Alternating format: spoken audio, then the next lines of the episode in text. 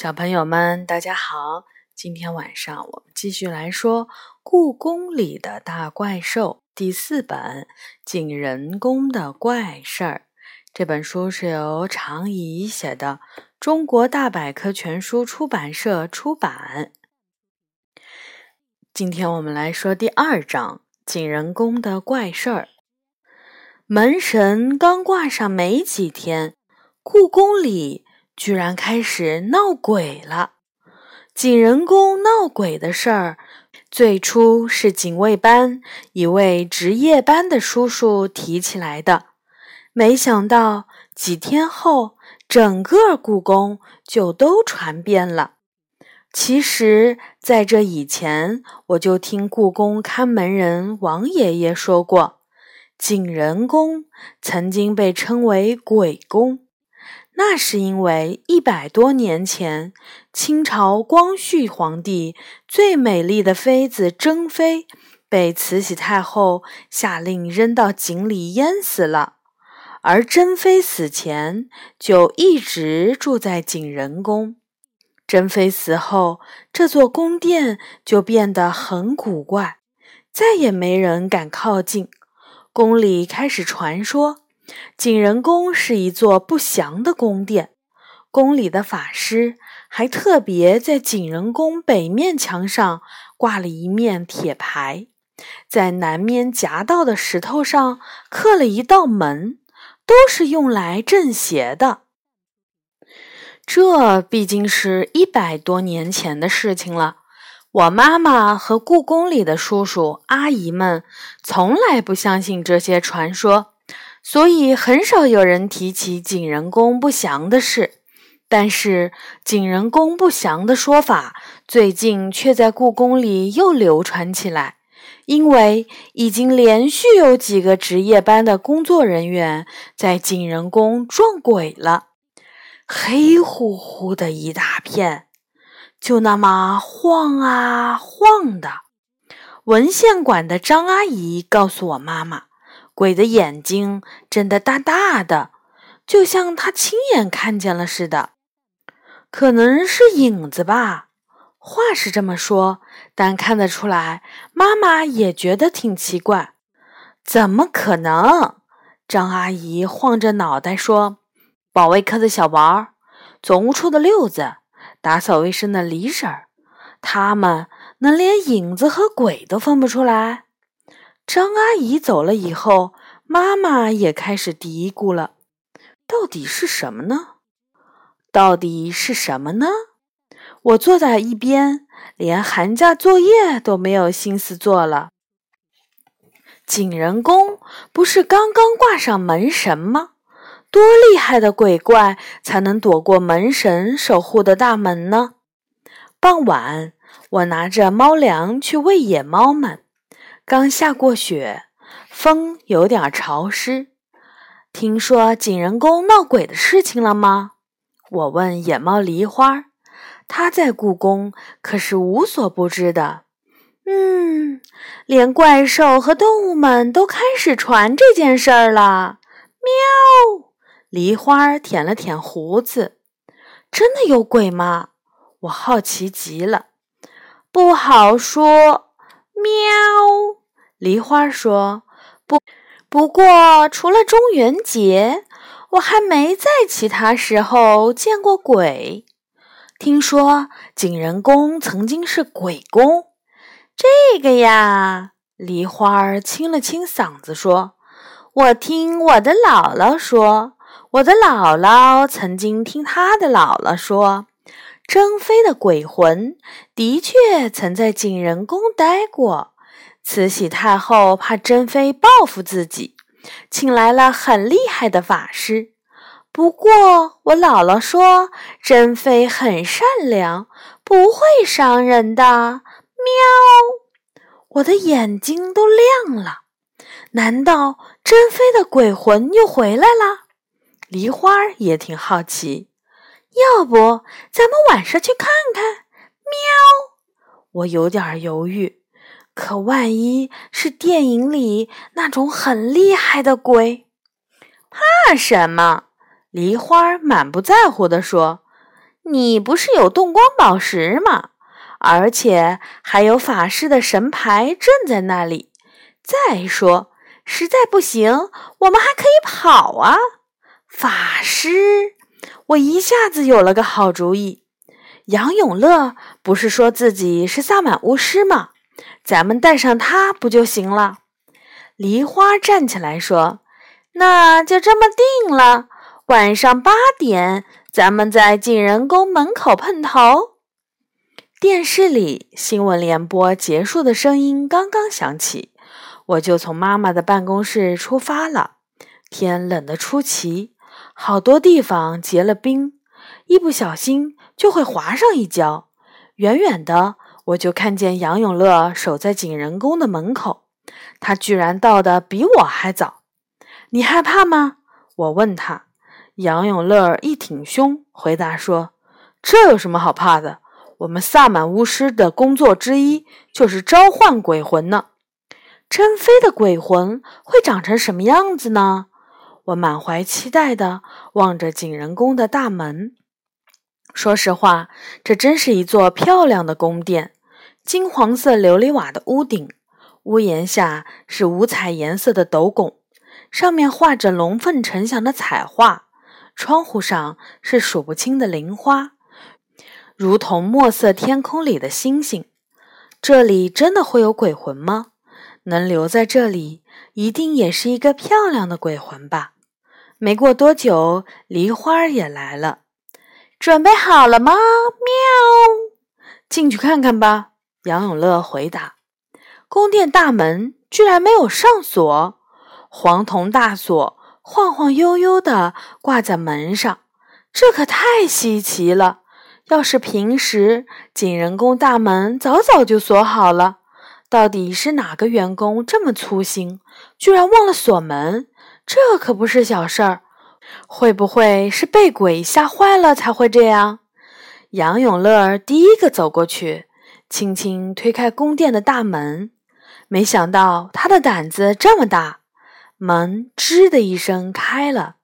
出现在我们眼前的宫殿，好像个洞穴一样，没有光，没有声音。屋子里飘出木头和潮霉混合的奇异气味，我觉得有点害怕，又觉得很有趣。梨花和杨永乐走了进去，我跟在后面。景仁宫早已经没有了皇帝时代的样子，它被布置成了展馆。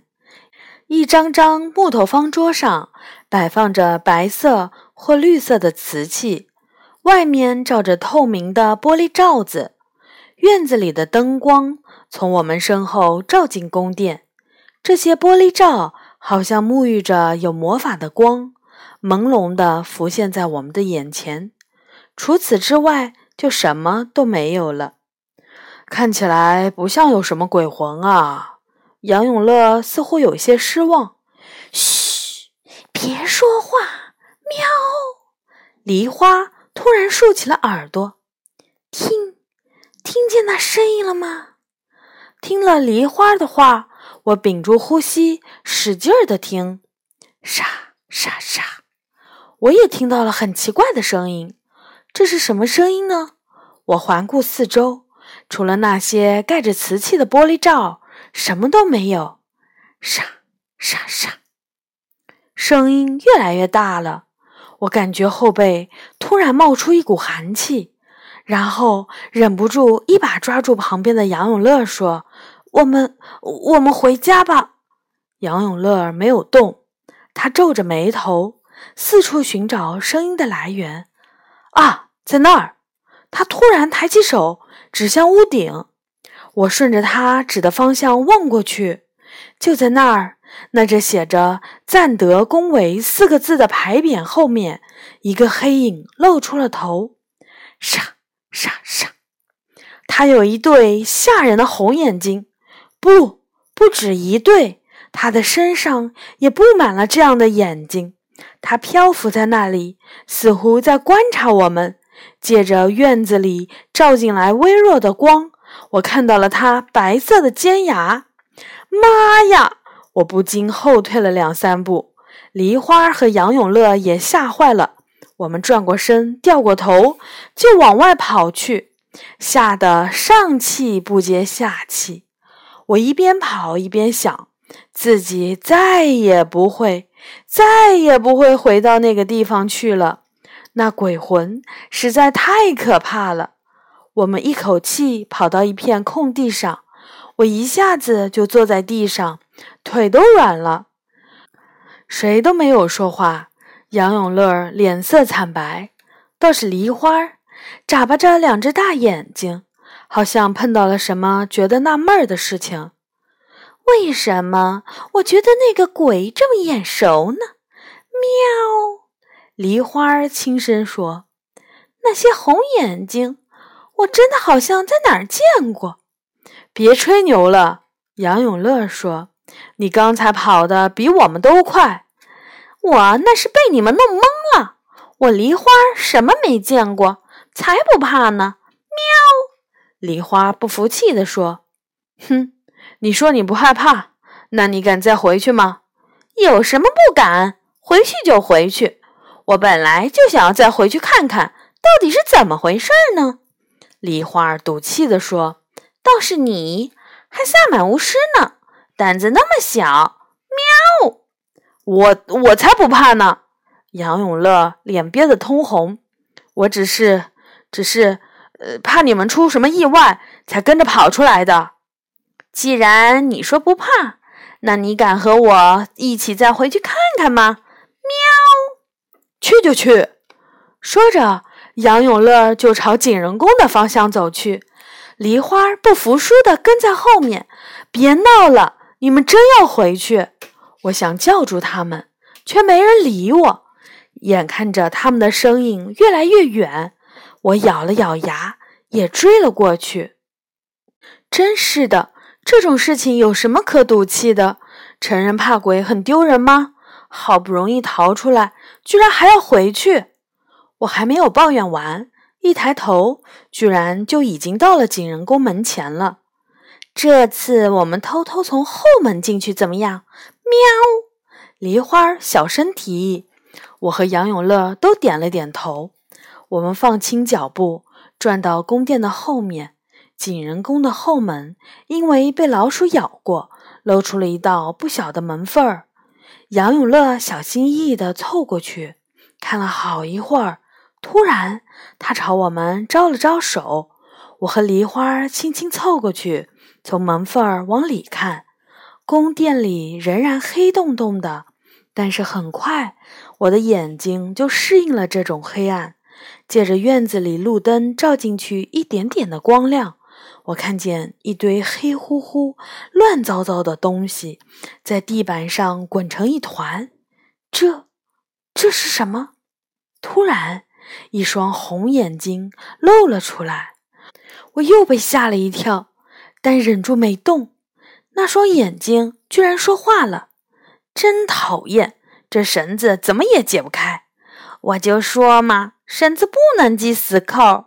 另一双红眼睛也冒了出来，都别说了，赶紧解绳子吧。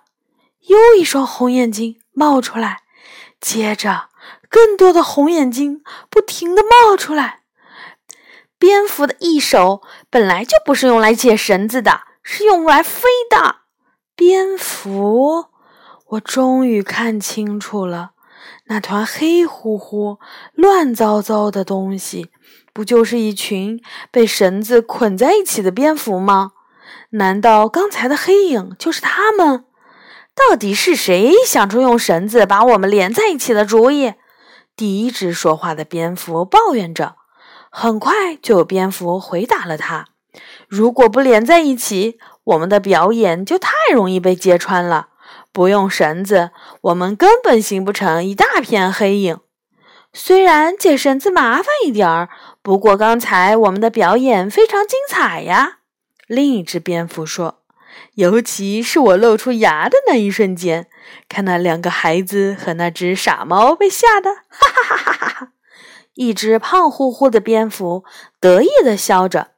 没想到你还很有表演天赋，旁边的蝙蝠立即附和：“我一直觉得自己在这方面有潜力可挖。不过如果再有点声音，就很完美了。对，下次可以排练一下集体尖叫，像刚才那个女孩一样吗？妈呀！一只蝙蝠居然尖着嗓子学我之前说过的话，不过没有上次那个警卫有意思。他大喊：“鬼呀！”哈哈哈哈哈！我的肚子都笑疼了。保卫科的王叔叔要是知道一群蝙蝠在背后嘲笑他，不知道会怎么想。我的气不打一处来。景仁宫的鬼魂居然是蝙蝠们的恶作剧，真想冲进去教训教训这帮家伙。还没等我出手，一道白影已经冲进了宫殿。你们说谁是傻猫？喵！梨花凶巴巴地问。蝙蝠们被突然出现的野猫吓得到处乱飞，却因为脚上都连着绳子，谁也飞不走，最后都只能瘫倒在地板上。是是是，梨花大人呐！一只小蝙蝠说话了：“哼，你认识我？”喵。梨花抬了抬下巴：“住在故宫里的动物，谁不认识梨花大人啊？”小蝙蝠讨好的说：“您可是故宫怪兽谈的大主编，既然认识我，那就老实交代，你们到底在这里搞什么鬼？”喵。我们也是没有办法呀。小蝙蝠夸张地叹了口气说：“想当年，我们蝙蝠在故宫，那可是吉祥物，玉器上、瓷器上、壁画上、衣服刺绣上，甚至皇宫的屋顶上，都有我们蝙蝠的图案。我们比现在的大熊猫可风光多了。”我点点头，这个我知道。蝙蝠在古代的皇宫里象征着福气、富贵、快乐和长寿。两只蝙蝠相对就是双福，五只蝙蝠围成一圈儿就是五福。要是蝙蝠和铜钱儿配在了一起，那就是福在眼前。只要和蝙蝠有关的图案，都寄托了人们美好的愿望。可是现在，我们连住的地方都没有了。小蝙蝠用悲伤的声调说：“这两年，越来越多的老宫殿开始整修，开始对游客开放。那些黑暗的可以供我们休息和冬眠的地方，在故宫里几乎没有了。”小蝙蝠越说越伤心，居然呜呜地哭了起来。所以我们才想出了这样的办法呀！一只年长的蝙蝠接过话来说。演一出戏，扮作鬼魂，把人类都吓走，抢一个宫殿来冬眠。抢一个宫殿来冬眠，亏你们想得出来呀！喵，梨花也跟着长叹了一口气，实在没有别的办法了。但这终究会被人看穿的呀！梨花摇着头。那还能怎么办呢？年长的蝙蝠说：“我们生长在故宫，其他的地方也不认识。虽然也可以飞到远处的山里面去，但是眼看最冷的天气就要来了，已经来不及了。我倒知道有一个地方。”我脱口而出，把自己都吓了一跳。蝙蝠们不知道门口还有人。听见声音后，又被吓得到处乱飞一阵，但是因为绑住脚的绳子还没有解开，最后只能又瘫倒在地上。